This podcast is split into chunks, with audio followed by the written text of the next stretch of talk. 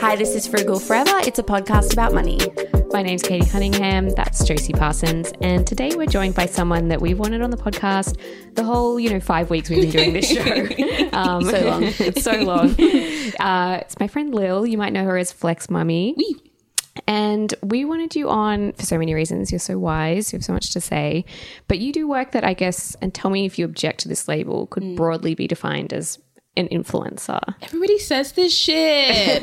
How do you feel when people say that you're an influencer? well, it's demeaning. you reckon? Absolutely. Mm. Nobody, when you say influencer, nobody conjures up a smart, like considered, nuanced person who's making money in a legitimate way. Mm. Like, not one person. And it's super interesting because I'll take the title because it opens up like my pool of like my audience pool. But it's like, imagine so like dropping out of uni twice, being in PR for like fucking four years, digital media for two years, like DJing for five years, TV presenting for three years, to be called an influencer. Mm. Yeah, kind of like yeah. fuck. If I knew, wouldn't have done any of that. Yeah. would have just started influencing, and it's almost like I couldn't be one without all those skills that are now not even considered or elevated as such.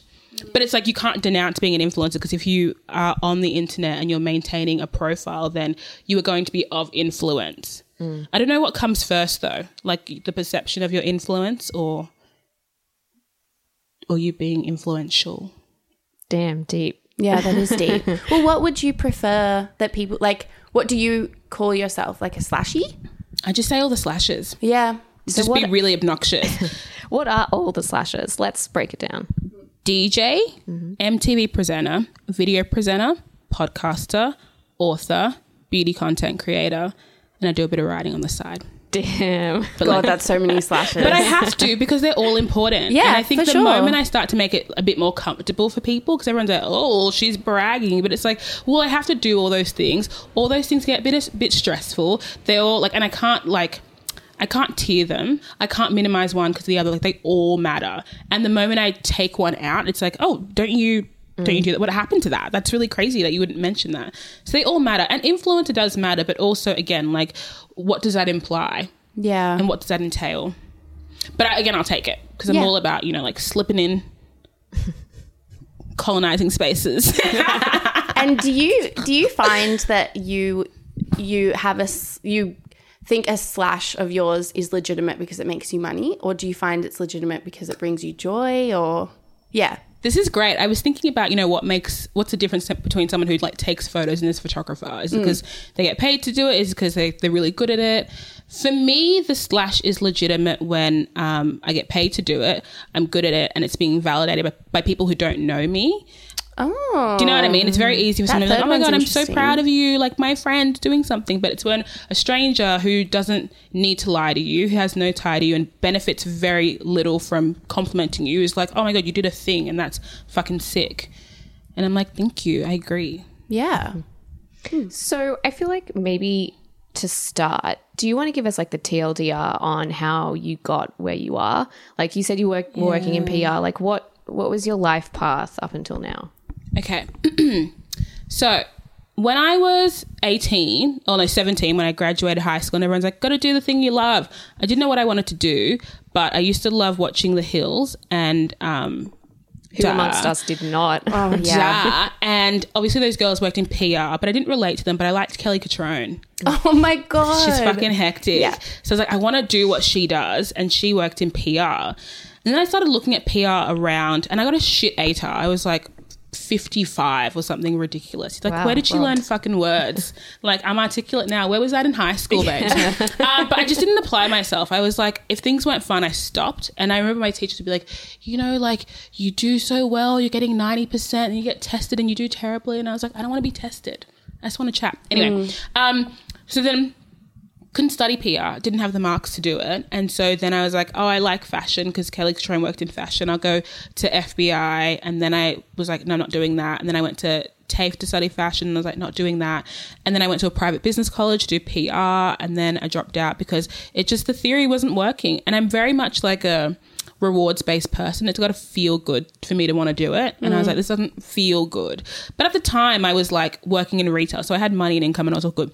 Anyway, so as part of PR, they were like, eventually we need to do an internship. So if you start talking to people now, you can get like a good one later on. Found this woman, did a uh, this woman, this agency called um, and then I started interning for her and I was doing well there and she wanted to hire me. So then I dropped out of college, started doing, maybe don't put the name of the business so I can drag them.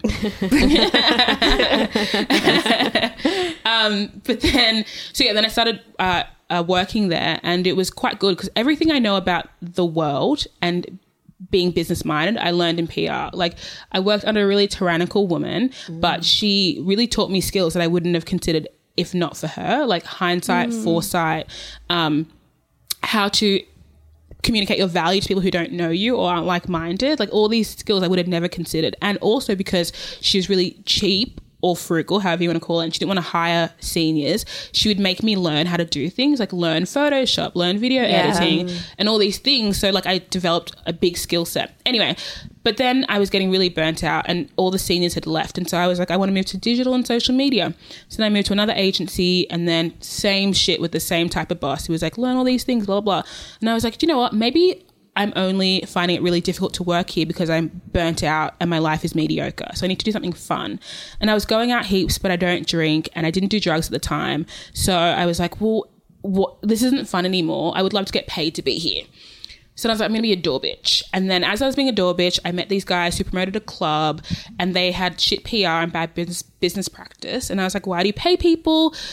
To DJ when there's nobody here from 9 to 12. What about if I did it? And then they're like, but you can't DJ. And I was like, but if I learned how to DJ, because that'd be really fun, learn a new hobby, right?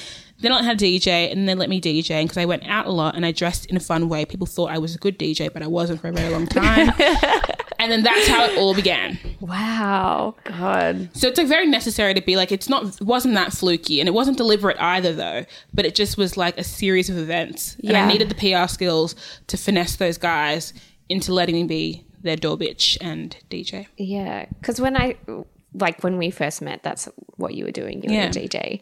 So then, what came next after that? So then basically I wanted to be a presenter because you know you see things you're like I don't want to do those things. I didn't have those skills, but um, a company maybe like yeah I won't say jobs. A company approached me wanted to do a profile on me like an it girls thing. Mm-hmm. It fell through. The producer left, but I was like now I have an into this company. I'll ask them if I mm. can be a presenter, and then they were like oh. Great, like we would love someone with like a music specialty. Do you have any presenting skills? And I was like, a few things in the pipeline. Nothing's come out yet. I lied, but I knew if given the opportunity, I'd that. be good. so I lied, and then I went in. They're like, you can do a screen test. I did okay. I don't think I was. I don't. Yeah, it's probably terrible, but good enough for them because they needed that representation. But then they were like, oh, we we work on weekdays, and you have a full time job, so this isn't going to work. So I had to finesse my boss and take one day off work to go and do that. And then as I was doing that, I was PRing myself. Like I was pitching myself to different publications to try and get articles written about me and building a profile. And so that's how that happened. And then writing the ebook was easy because I was already writing for other publications. Hmm. And so I was just like put that into a book, get it out. The one on manifesting, that was easy. And then a publisher picked that up and then they are making that into a, a print book. And then the podcasting was easy because I was already talking a lot. Like I was talking to myself on Instagram. I was talking to people at this job that I had. I was having these conversations always. And so it's just like taking that to a different platform. But the common thread is that I just did the thing.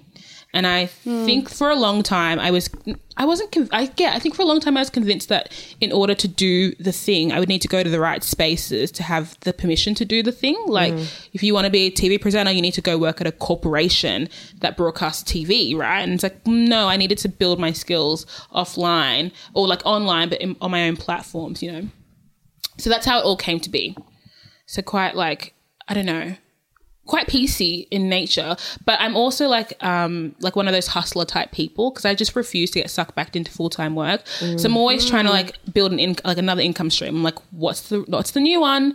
what's the new one going to be? Because like an that. income stream, but also like a new skill and a new um, slash. So like for me, I really wanted to be doing more writing, but I hated writing articles for public for publications. It's just a bit difficult because I it would be easy to write what I wanted, but I found it hard to pitch and change my ideas. So I was like, well, I want to write about this. I don't want to write about this and that. So I was like, okay, I need to write something for myself. And it's like, but writing takes time and I want to create value. I want this to be seen as valuable. So put a price on it. And then so when I made my ebook, I could have given that information out for free. Like it's on the internet, it's just like consolidated and ideologies taken and, and reappropriated and whatever. But I was like, I needed to create value and I wanted to be seen as somebody who was like doing the thing, not a, someone who writes, a writer, you know? Yeah. And so I priced it, and then it like makes me a ton of money. That's am- your ebook makes you a ton of money. Yeah, Oh my god. Oh I my made God. like. Is that we, we just say prices on this thing? We just, If you if you're comfortable with it, yeah, Katie's yeah. like, come on. Do we just say? But if you're comfortable yeah. with it, yes. So I think initially for me it was because I think what I'm doing now is that I used to have a very like one way communication type thing with my audience. Like I'm just telling you shit and then you listen. But I'm like I wanted to create um, a value exchange. So like if I was asking you to do something with me or for me that you would appreciate that and do it, not just like, oh, like who's this bitch asking me? So for me it was kind of like of course I could ask could like I could tell every individual person how I manifest. Or I could tell you that I'm putting hours into writing a book and then say, but would you purchase it? And then creating like a, the onus is on you to engage with this. So initially I was like, okay, the book is going to be like $2 for, I think, two, two, three, two dollars. I think I put it hmm. for just the book in itself, like 10 pages or whatever.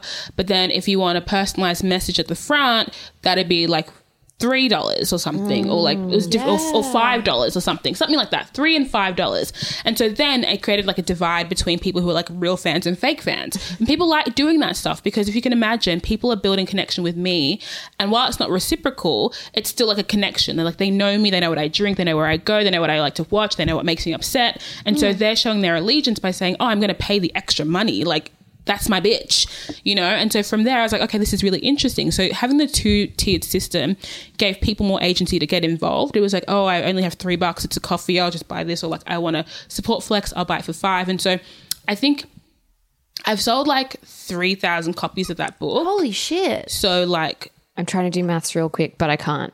that could be like 10 grand or something. Oh, I should bust out my calculator on my phone. This is how bad I don't know how many copies of three or five. And have did it cost you any money to produce it? Yeah, that's mm, like well, ten grand. Yeah. I mean, your time, obviously. Yeah, but so yeah. that's the thing. So when I put when I sat down for like ten hours to do it, I was like, I didn't do that. I spend far less time doing far far more time doing far less important things. And so I wrote it on Google Docs. And then I was like, how do you make an ebook? Because then you have to like sign up to Apple iBooks. And I was like, nah, too complicated. So I went onto Canva and because you had yeah. a yeah, friend works Amelia. there. Amelia works it. Yeah. this is Oh my god, I can't fun but not listen. fun. I love it. Yeah. Um, so yeah, went on Canva and then formatted it in an ebook style with the intention to upload it onto iBooks and pay that fee because I like paying for shit. I'm a big like that's my premium flex. I love paying for everything. Subscriptions, I want to do it. Like Ubers, I want to do it. Anyway, put it on Canva and I was like, okay, well, how do I get this to people? And I was like, too complicated. Just send a PDF. And if somebody shares that, then like I don't really care. Like that's mean, but whatever. But if they share it, whatever. But if they don't, it's easy. So it cost me. I mean, Canva's free. It cut my. I guess it, the internet costs, but it didn't really cost me anything like Hmm. upfront, and it makes me passive income, which I'm a big fan of. Yes. Passive yeah. income. Yeah, that's where it's at. So, and also like having a virtual product for me was really exciting because what I'm finding now, I have a digital. I should have bought you a card. I have card game, the digital card game. It's called Reflex, and because I'm encouraging everyone to like start critically thinking and shit. I was like, the conversation is quite difficult for the average person. So I was like, oh, I make a card game with questions they can ask themselves and other people to get into the mindset of trying to like develop self awareness. Um, and so I made a physical a physical card game because I want it to be a literal thing. Like you you invest money, you get something physical back, and then you can pass it on or bring it out at a Was this your? Sorry to interrupt you, but was this your idea, or did you just like get approached by someone to do this? No, it's my idea. I'm an ideas person. I'm not a details person. This is just amazing. So I just sit it's there and I'm kind of like, oh, I got an idea, and then I do it. you literally do the thing. Yeah. Like,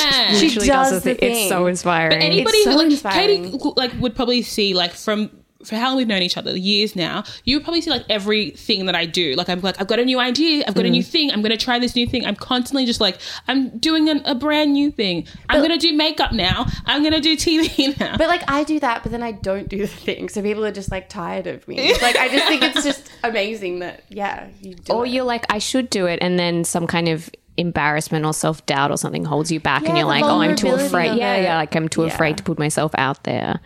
But that's such a shitty way to think. I'm trying to get over that. yeah yeah, I'm trying to like the day like I sorry, don't want to make this about us, you need to it's Like- your podcast well, like the day out, our first episode came out, like the whole day, I was just like shaking in fear because I was like, "There's, it's so vulnerable to Yeah. like have your voice and yourself out there, and like you yourself are like, you've created a you as your brand. Mm. Like, how do you feel about that? I just feel like, oh, that's the best bit you reckon? Absolutely. Oh, when I think like maybe two years ago, a year and a half ago, I was really or from like the time I had social media to about a year and a half ago, I was really hyper aware of trying to be appropriate online, like following the mm. guidelines. Like you don't share when you're like you're too sad or you're too angry, and you make sure like you probably don't swear too much and don't talk about polarizing topics like politics or race or identity because it's just all too much. And what that did was I built an audience of really stale, passive, one-dimensional people who could only show interest when it was something about when it was about something vapid, like a new outfit or a new selfie or whatever. And um, so yeah, I was acutely aware of that, and I was like, okay, I need to change. In order to, I can't change my audience, but I can change what I put out to my audience and sort of like eliminate the people who just aren't with it. Um, and it was really hard to navigate social media being a caricature of myself because there are all these like unwritten rules and guidelines and you had to like be mindful of them but not be too obvious about them but stick to them but be be genuine. And it's like nah fuck it, it's too hard. And the moment i just started like getting on my bullshit and just saying how i felt like fully people who don't not that they don't agree but people who are made to feel uncomfortable would go away people who are uncomfortable but curious would stay and ask questions. Then we'd build a relationship. Hmm. And then I just built a whole new audience that only knows me as this turbo ass bitch who talks too much. but it works out. And then I have permission to just try new things and have a new idea and like, you know, just like test the waters as opposed to being like, oh, like how do I talk about this fucking scone I love? It doesn't I don't have a pretty plate to take a photo of and make a flat Yeah. lay. It's like no, literally like I'm holding it and taking a photo. Like I like scones. so it's like it's giving me heaps of permi- like permission. But also I wanna like my whole vocation is getting paid to be myself. So I think it works out well. Hmm. If I didn't if that wasn't my shtick, like I don't think I would be on social media. I didn't have social media. I didn't post until after I worked in digital communications. Really? Yeah, I was like, "What? How do you? What do you do this for?" I had it, and I just stalked people, like those accounts with no pictures, just heaps of. You're an you egg. just follow, yeah, you just follow heaps of people. I was like, "Well, what do I need to post about?" Wow. So, which of your slashes makes you the most money? Um, I would say DJing. Yeah. Yeah, Yeah. DJing makes you the most money, but it doesn't make everyone the most money. I'm just a smart bitch about it.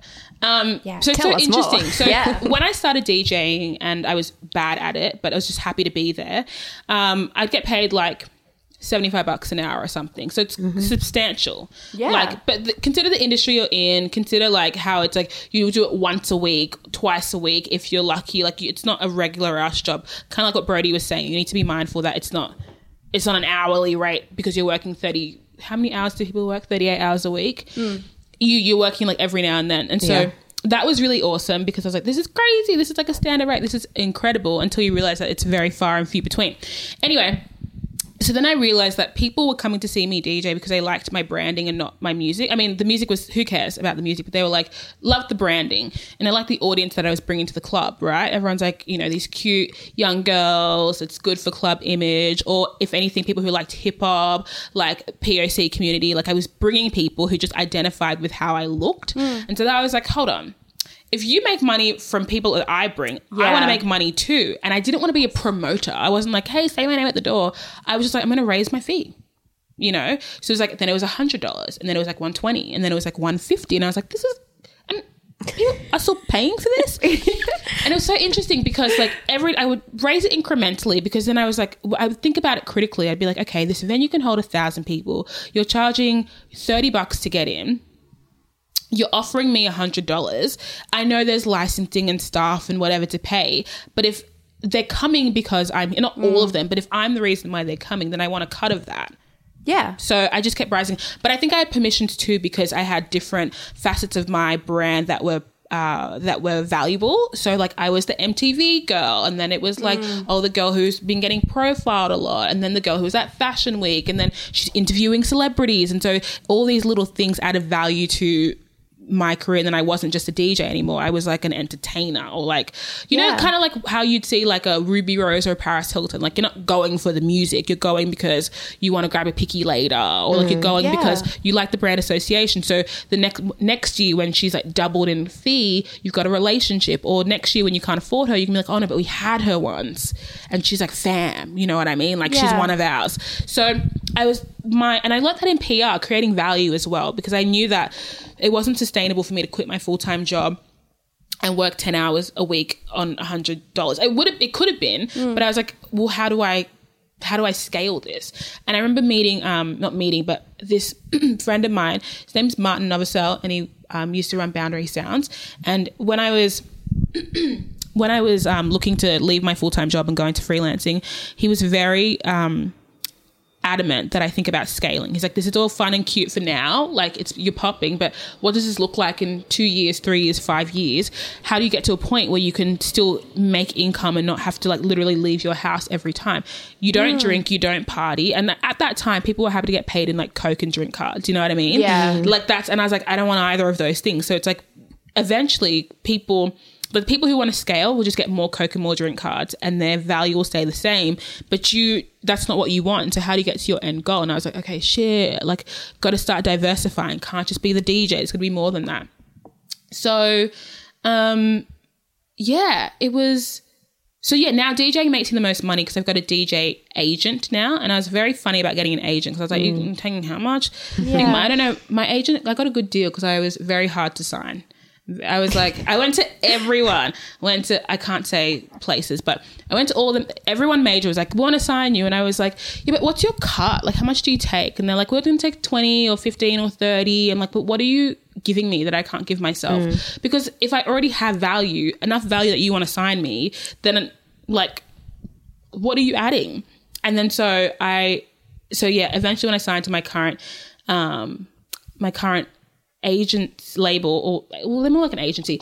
We had this conversation where they said to me like we don't want a cut of your like your cute one grand two grand gigs. Like or not, not even two grand. Like you don't want a cut of your 500 to one grand gigs. Like we take 20% that's nothing. Doesn't even pay our toilet paper fee. We want you to make big money so we make big money off you. You know what i mean? Mm. So they were like you're not at that point yet. So build your profile, come back, and then we will charge you out as higher. When you get to the point where people outside of your inner circle recognize you, when you're amplified further enough that strangers see you, then you can start asking for big prices. So like a DJ gig could I could do one for an hour and a half. That might be two grand. It might be three grand. It might be four hundred dollars. It could be anything, but it depends on who's asking for it. Mm. So Yeah. you might have somebody like well, then there's all these considerations because let's say there might be one like, uh, let's say like a bank wants me to DJ for them, but they're like, we want to post her on our feed, and it's like, what for? And it's like, oh, like you know, we we want to amplify like her being a woman, her being a person of color. Okay, it's a diversity thing.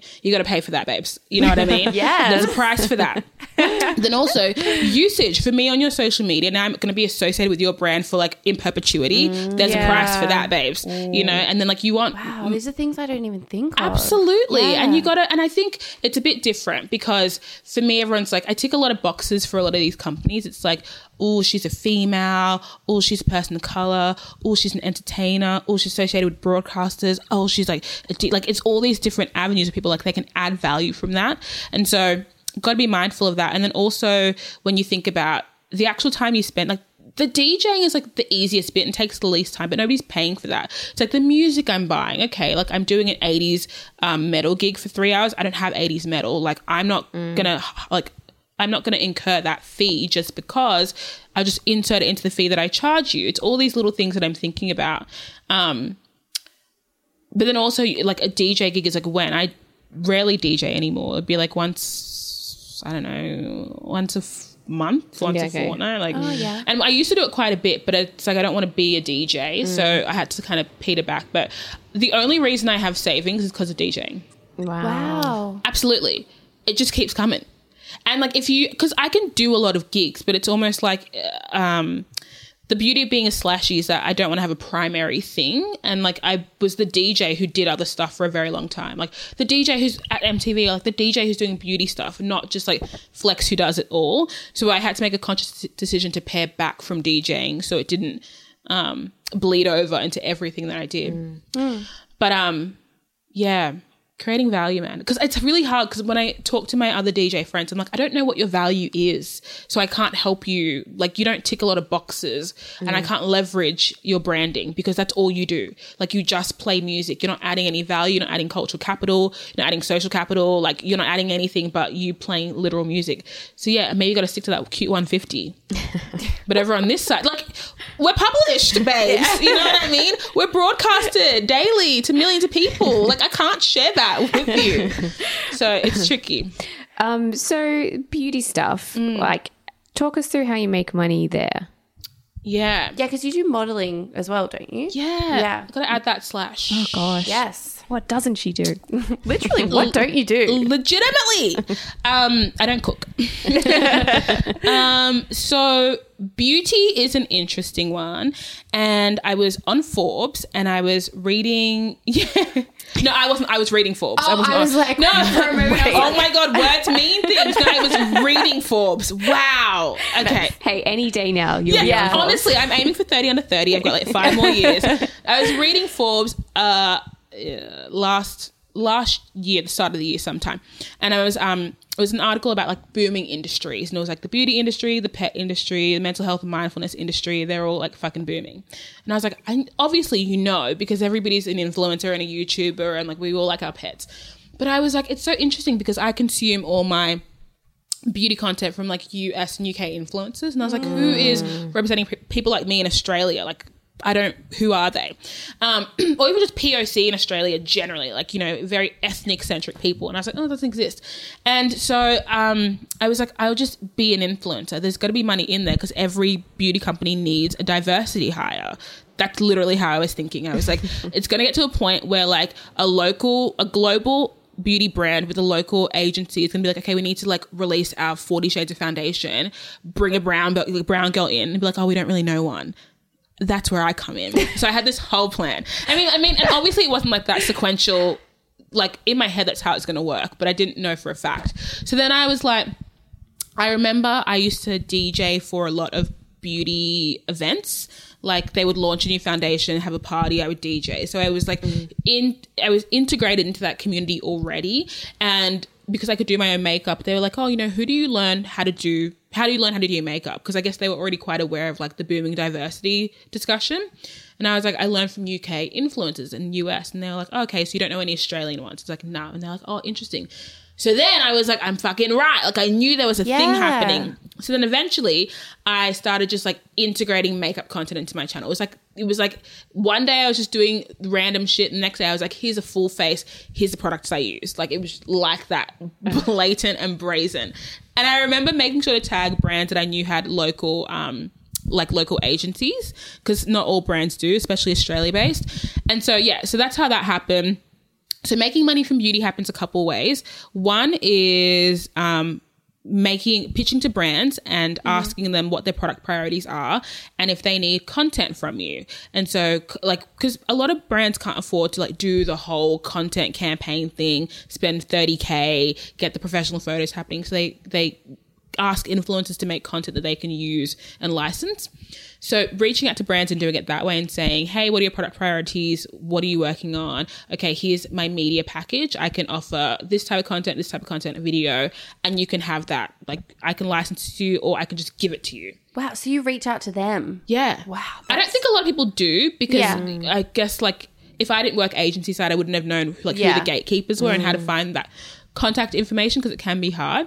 But reaching out and offering your services to them, um, but like making content for their pages and for them to have, then it's reaching out to them and making content um, about them for them, but on your pages. So sponsored content. So that might be uh, like a new product launch, and they want you to do a dedicated post just tagging them. And it's like so we get into like the the money for impressions, the money for engagement type of space. So someone could pay me for a post, they could pay me for an Instagram story, they could pay me for a YouTube video, just using product.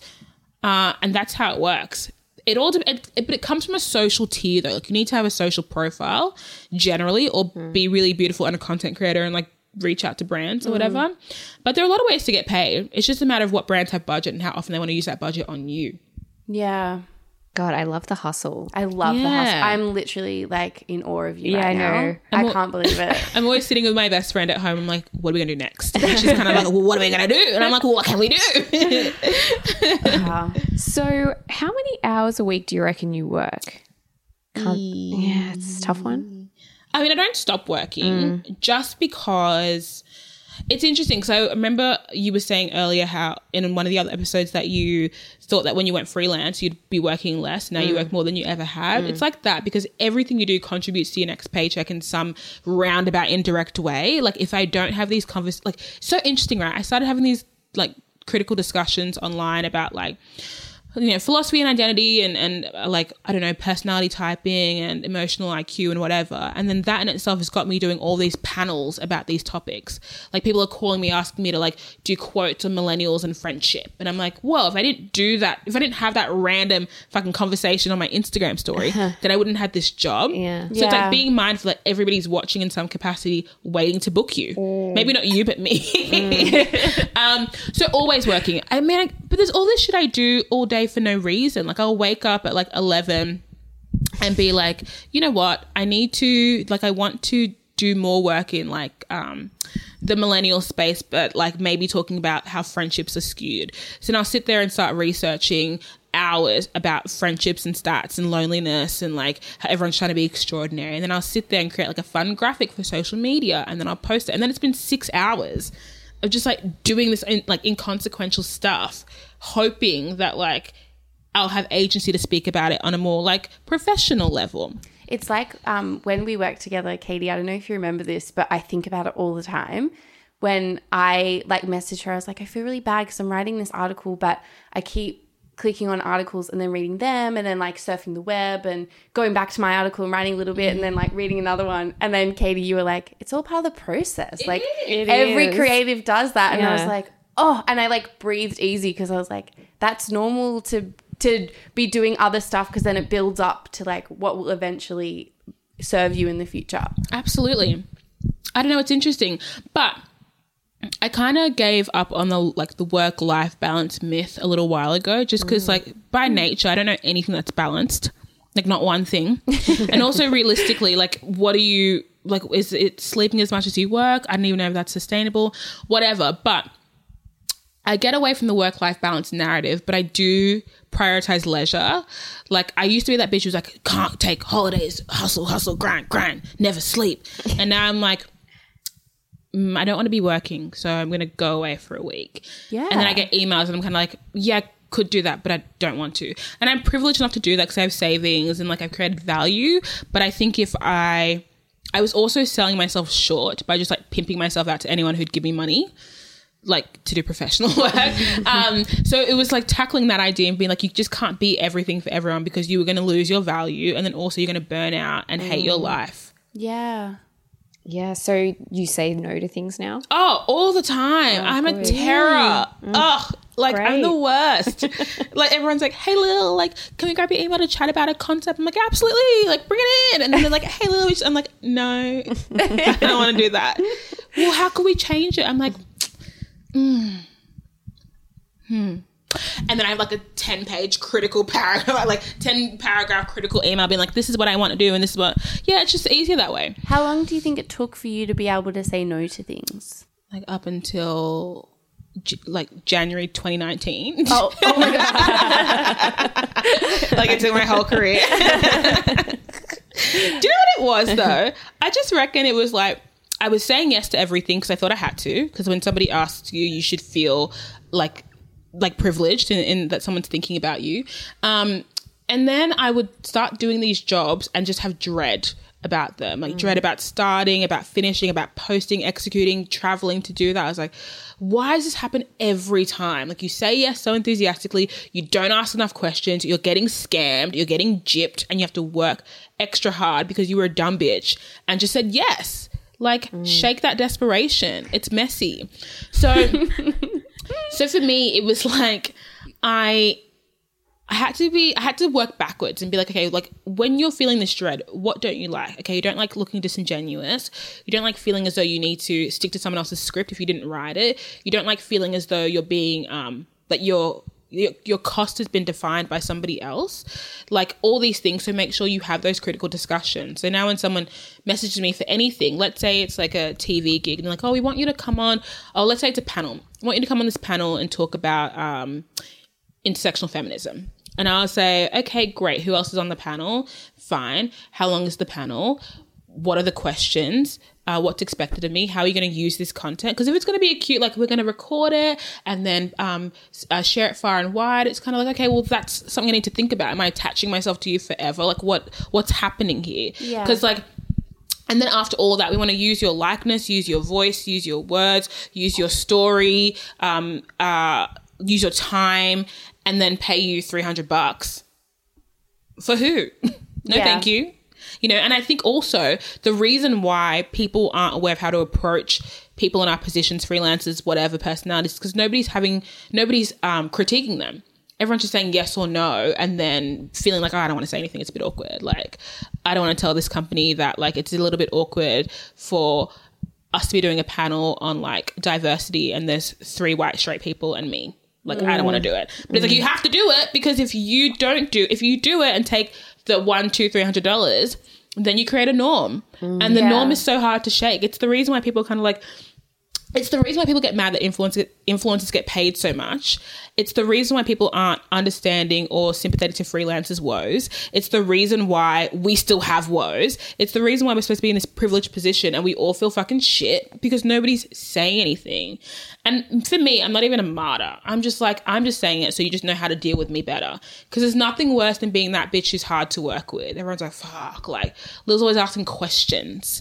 And I'm like, yeah, but I want to know. They're like, we don't have the answers. Like, well, I don't have the, bu- I don't have time. Hmm. You don't have answers. I don't have time. Like, come back to me later. Hmm. So, how did you know? Like, how did you figure out what your rates were? Like, how did you set them? Ooh, this is a good one. And Martin also taught me this when I was in the early stages. And granted, it's not universal for everything, but he's like, there's no set rate for anything because your value is not universal. I mean, I know this. My value is not universal. In some spaces, I'm worth a million dollars. In some spaces, I'm worth nothing. And it's up to me to identify which space holds the most value. So the quickest thing to do when somebody emails me and says, hey, like, we really want to work with, like, this is the shit I get, right? Hey, Flex, got this event coming up might be a two hour gig. What's your rate? That says nothing. Is this event broadcasted? Is it 10 people or 10,000 people? What's the genre you're after? Am I on a podium? Am I hidden? Like, do you, like, all these things need to come up, right? And so I was like, I don't have this information and I've shot myself in the foot so many times just like chucking at a rate. So most of the time I say, hey, thanks for reaching out. Um, really interested in hearing more about this project. Let me know what rates you had in mind. Because no one's going to come back to you again and be like, oh, no, what rates did you have in mind? You're at a stalemate. And they Yeah. have to, when they respond, they don't come back with something, a framework, like in, in the past we've done this. It works Yeah. every time. Wow, that is, That is good brilliant Slick. advice. Yeah. Oh, I'm going to And use I'm, that. like, I'm out here change, I'm out here changing my rates all the time. Um, like it could be a hundred there, ten thousand there. It's a retainer here. It's a one-time fee here because that's the nature of it. Shit changes. You know, there are some places I'm like, I'll do it for free. some instances where I'll agree to do a panel for a certain price, be like, you know what, I like that panel. Don't worry about paying me. That was fun. like, put it back into the panel so we can do it again. You know what I mean? Like, it's Wow. not it's not always about the money. It's just about having my value recognized. Yeah. And I can say it's not about the money because I'm in a privileged position of having money, but now, but that's also the thing because like, even so, like. I'm not going to get better with money. So it's like the conversation about money is often redundant, but it does set a precedent of value exchange. And if someone has to really think about, because you know how when someone comes to you with the first price, kind of like this was too easy for you. You came through with that first price, and like it was. I, there's got to be more in there. There's an extra five hundred in there. I know it. sniff it out. And so even when you have the discussion about value, it illuminates why somebody wants you. Mm. You know Yeah. if someone if someone comes to me with a first price and I'm like, oh, okay, can you do a little bit more, or like, can you consider this, or like whatever it is, just like you know, scare them a little bit. What they come back to you is very indicative of how they feel. If they can't compromise at all, then it's not really about you. It's about fulfilling a position. And like, I'm cool with that sometimes, but then if it's about fulfilling a position, I don't want to be like, I'm not going to be upset. Like, it could be anyone. I just answered my emails first. Yeah. You said you made like an offhand comment about not getting better with money. Are you not very good with money? I'm terrible with money. Oh, re- tell us a the bit only more I really that. think the only reason why I have so many slashes because I refuse to be broke. Like I just I can't I've never done it. Like I will not do it. I cannot. But also like I refuse to be broke and I also um like a certain type of lifestyle and I don't feel like I should have to compromise like too many people already do that I don't have to. And I think very early on because when I was 14 because I come from a single family home, a single parent home, sorry, single family, and my parents are divorced. And when I was like, I don't know, 10 to 13, um, wait, context, parents got divorced when I was like three months old. So, like, didn't really know my dad at all. But I knew of him when I was like 10 to 13, around 10 or 13. 10 to 13 my mum was like you should probably go and start seeing your dad. So like you don't resent me when you're older for because he's around and like just so you know like you have agency. So every sunday after church because i used to go to church um i she used to be like let's just go to your dad's house. So we go to my dad's house and upon entry he would just give me money he'd just be like yeah because he's like and it's like you know It's like a guilt thing. guilt or something. like Yeah. fragile masculinity like not emotionally intelligent. Like let me just build a bond by creating like creating an exchange here. So i come there hang out for like 10 minutes and he'd give me like 50 bucks 200 bucks whatever just like a, an envelope of money like mm-hmm. every sunday. So to me so and my, my mum was pretty much like if you want something you have to earn it. But my dad subverted that idea. He was like you just deserve it for being you and there's something in there Freud is shaking. anyway, um, so and then when I stopped, like, so at 13 or something, when I stopped seeing my dad, I was like, well, fuck, where's my income? you know, where's my income stream? So my mum was like, you know, you have to work. And I just like kept getting jobs. I was like, I'm going to work at Macca's. I worked at Crust Pizza. I worked at Diva. And I had I had double jobs at all times, like two jobs. I worked at Diva. Then I worked at um, Chic. Then I worked at Zoo. Then I was, when I was in PR, I also worked at like pizza. And then like I always had jobs. You worked at a Pizza Hut when you were working in PR? I worked at a crust pizza when I was working in PR, and then I also worked at, at a chic. I had three jobs. no way. I, yeah, absolutely. Because I was like, I've got a spare day. I could make so much money in that day. Oh my god. Wow. yeah. But it just made so much sense to me because I was like, because me and my friend, and my best friend at the time, we were like, we were just like, we want nice things. Like, we want the American Apparel disco pants. Mm. We want to go to the getaway plan in March. Like, we have to have money for that. Stop And and so- speaking my language. Yeah. that really painted a picture of a specific year in time.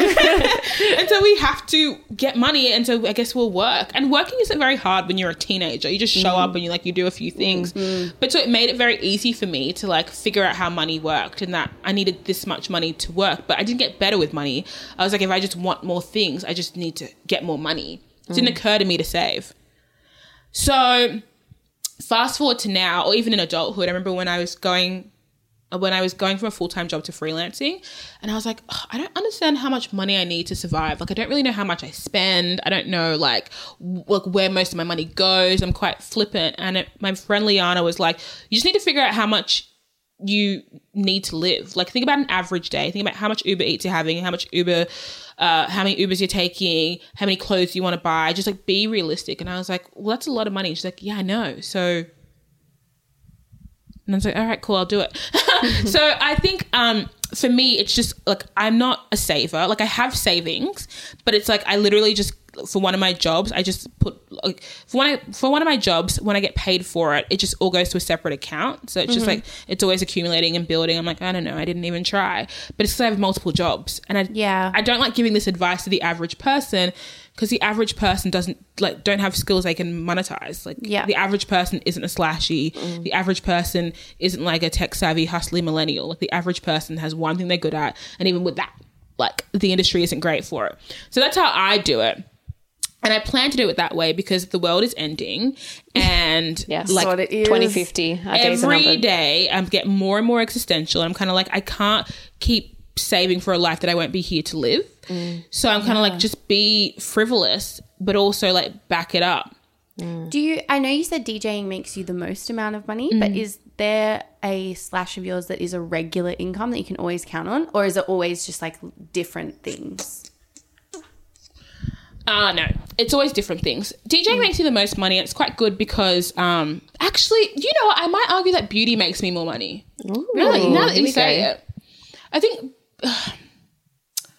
hmm, beauty makes me larger sums of money at one time. So like a retainer or like a big campaign that I'm kind of like, I see you finessing me. I'm gonna ask for more, you know, or but DJing is regular and like substantial sums, but beauty will be like crazy money at one time and then nothing, and then crazy money then nothing. But I can't really fuck with the beauty industry anymore. Um, so regular income, the only one that makes me regular income is one of the TV ones I do, or two of them that I do, but it's small in comparison to what beauty and DJing makes me. So it's regular, but it's kind of like I don't know what that pays, like rent. Yeah. Okay. Yeah. Like rent is covered with that. Yeah. Rent and phone. Yeah. And I want to talk about like the expenses that you incur because you look fucking great and that's got to cost a lot of money, does it? yeah. You see, I'm also a scammer. no, okay. So this is the thing, right? So um, once I, re- so when I started, I don't know, like 10k followers. Let's use that as a metric because I know when that was. But around 10k followers, when it was enough that I was um, getting attention from like my own industry, outside of my industry, um, and publications, people were like, "Oh, let's start sending you PR." And I was getting PR from things I didn't want as well. Like I don't want. I don't know, whatever it might have been. I didn't want it. But I was like, if people are finding, are reaching out to send me things, then I have value and I can reach out to other people and get them to send me things. So very early on, I started reaching out to brands and being like, hey, like I'm going to be broadcasted to millions of people. Do you want to dress me for this, this TV thing? Or I'm going to be DJing here. You appeal to the festival market. Do you want to dress me for this? And then I was like almost subsidizing my like outfit fund through getting gifted.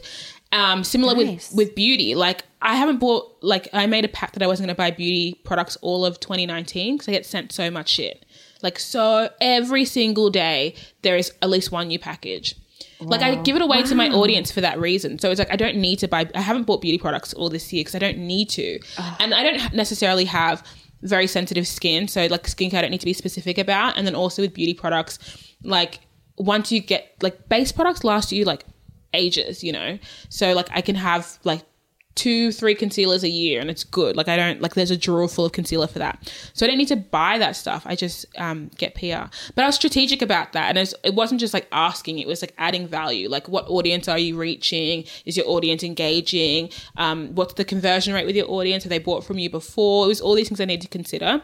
And granted, I don't do a lot of PR now just because I don't like feeling like obligated to like return the favor. Like I'd rather just buy something. I was gonna say every time you get sent something, do you post it on your No, Instagram? because Yeah. it's a fucking scam. They do that, but they guilt you into that. They send you product because you feel obliged to post about it. And when you post about it, they're kind of like, okay, great, we got something in return. And you got to imagine if I like let's say like my audience is like what 40k now and like actively 10k people are watching my story right? If i post something once like if i'm like oh my god i fucking love this like lip gloss just by nature let's say 10% of the people will go and see what that lip gloss is about. Maybe 10% of that 10% will buy it. That's 100 people buying your product because you sent me what a $25 pr package and 25 bucks in shipping It doesn't add up. And it's also like if you, it, like you were saying about your value, it's like if your mm-hmm. posts are valued at this much, it wouldn't equal the cost. Yeah, of totally. Exactly. And also, and it's almost like make sure that value is maintained by rewarding those who are willing to invest in me and not just being like, oh, anyone can get it. That's mm. why I'm very particular. Mm.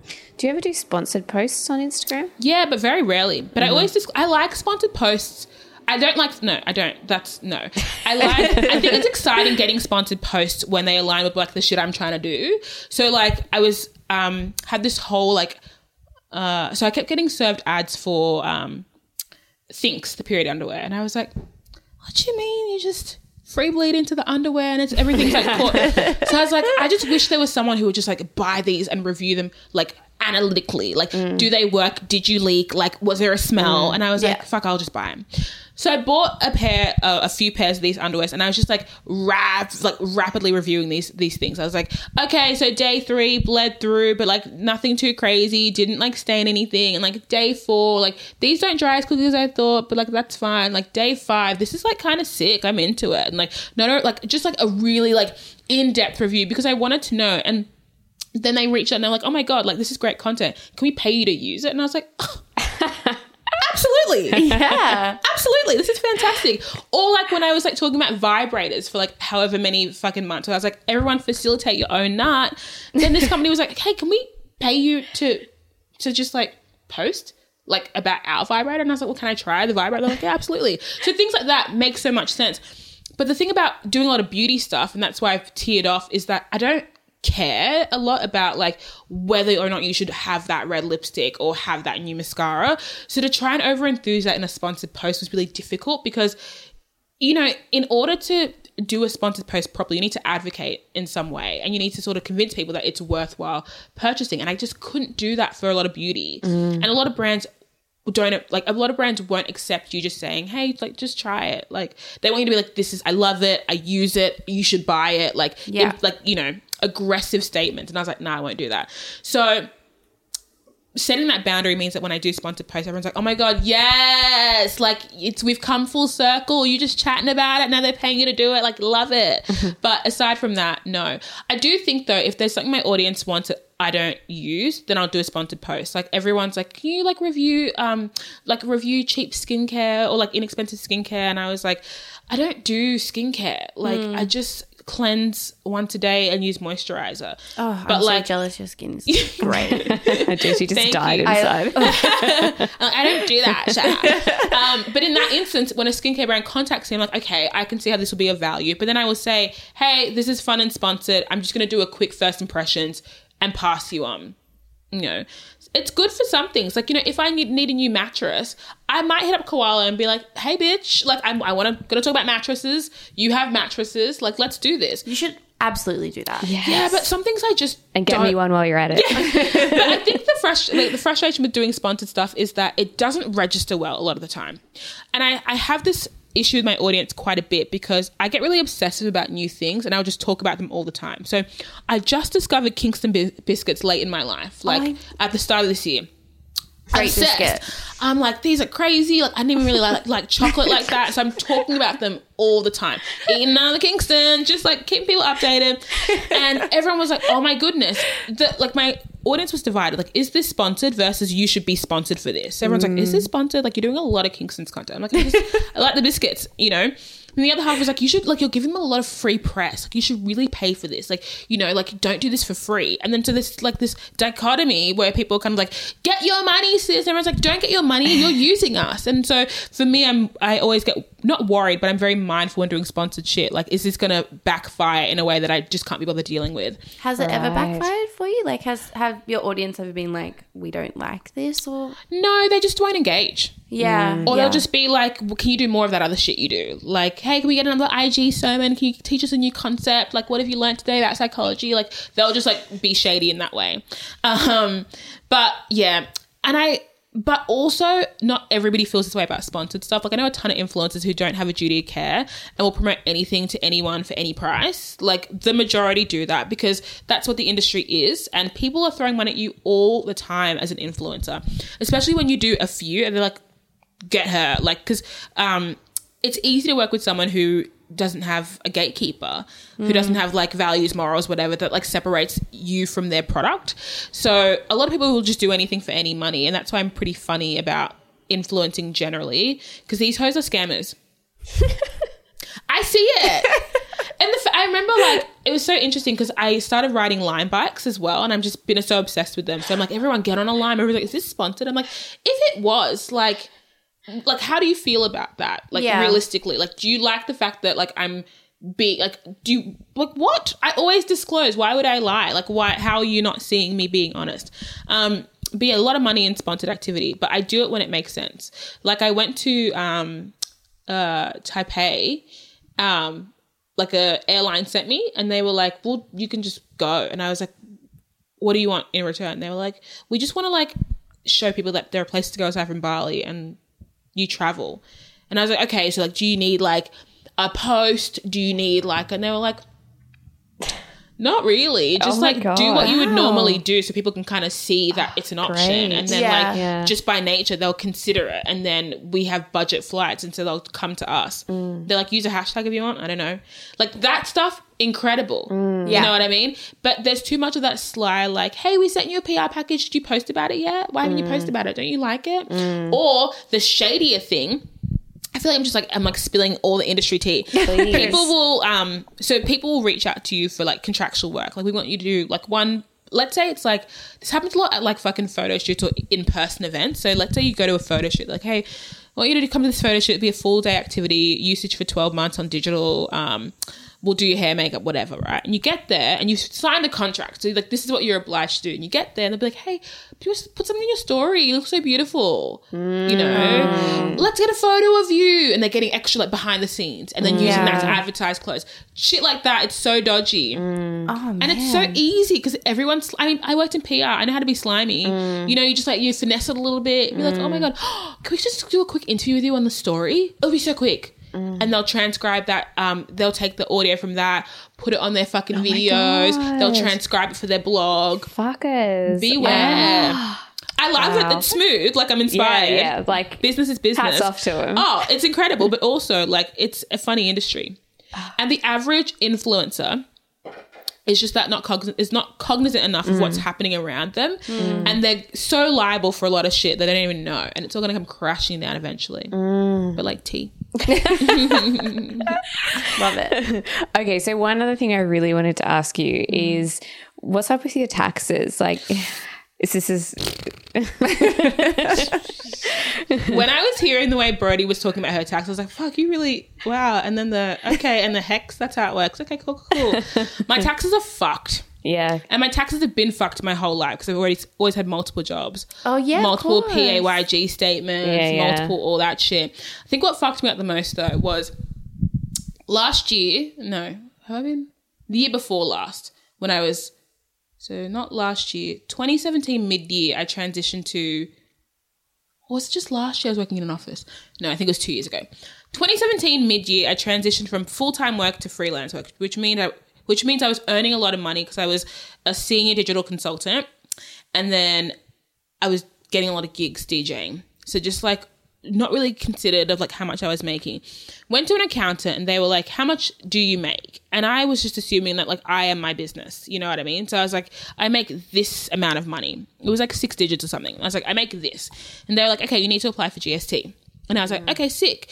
Not they didn't. I didn't. uh, They didn't know, and I didn't know that like what I made at my office job was me, but then what I made as Flex Mami was the business, and then I Yeah. pay myself out of the business. I didn't know that shit. I was like, it's all coming to my account. It's all mine. So when I uh when I put down how much I made, which is like six digits, I got taxed so much money, and then I think I owed the government like. 15k or something. God. Just something ridiculous. And I was like, a nightmare. Mm. then I went to my accountant and they still didn't know, like, I didn't know how to articulate what I was doing. They didn't get the job. So it happened again. And they were like, yep, you just have to pay this back to the government. I was like, what is, what is happening here? So now I understand a little bit better as of this year. I'm like, I've got, got to pay that shit back though. Um, which I've done like, we've got like, I don't know, five grand left. Um, but as of this year, it's making a little bit more sense, but still, I have so many different jobs and so many different income streams that it's just hard to discern what's happening. But also, the world is ending. Like, it's fine. I do my bit. I go and lodge it, so I'm not getting like done for tax evasion because so many DJs and people in entertainment don't do their mm, taxes. Mm-hmm. Like, so oh. many. Like, they just don't do it at, all. So they don't get done. It's so cash in hand. Exactly. They're just, I don't, people think they're invincible. So I just do my bit, do enough, pay a little bit as I go, and then just like hope that like I'm either gonna like get super rich. That's the plan. Like just fucking stacked. Mm-hmm. Or the world will end. It's just one of those two. like I just, I will not plan for an alternative outside of those two. Like So do you have so like you've got an accountant, but do you have like a financial planner or like how do you manage your money? Do you have like apps or like you just freeball it? I literally freeball. and I would love to tell you that it's the alternative, but I don't like the narrative. I think a big thing about me is like I'm not trying to push an agenda of being like a fucking A1 human. Like this is not it's not a thing. And that's why I don't give people like I don't give people explicit career advice or money advice because you don't make what I make and I don't know what you make and I can afford to be reckless because the shit keeps popping through. Mm-hmm.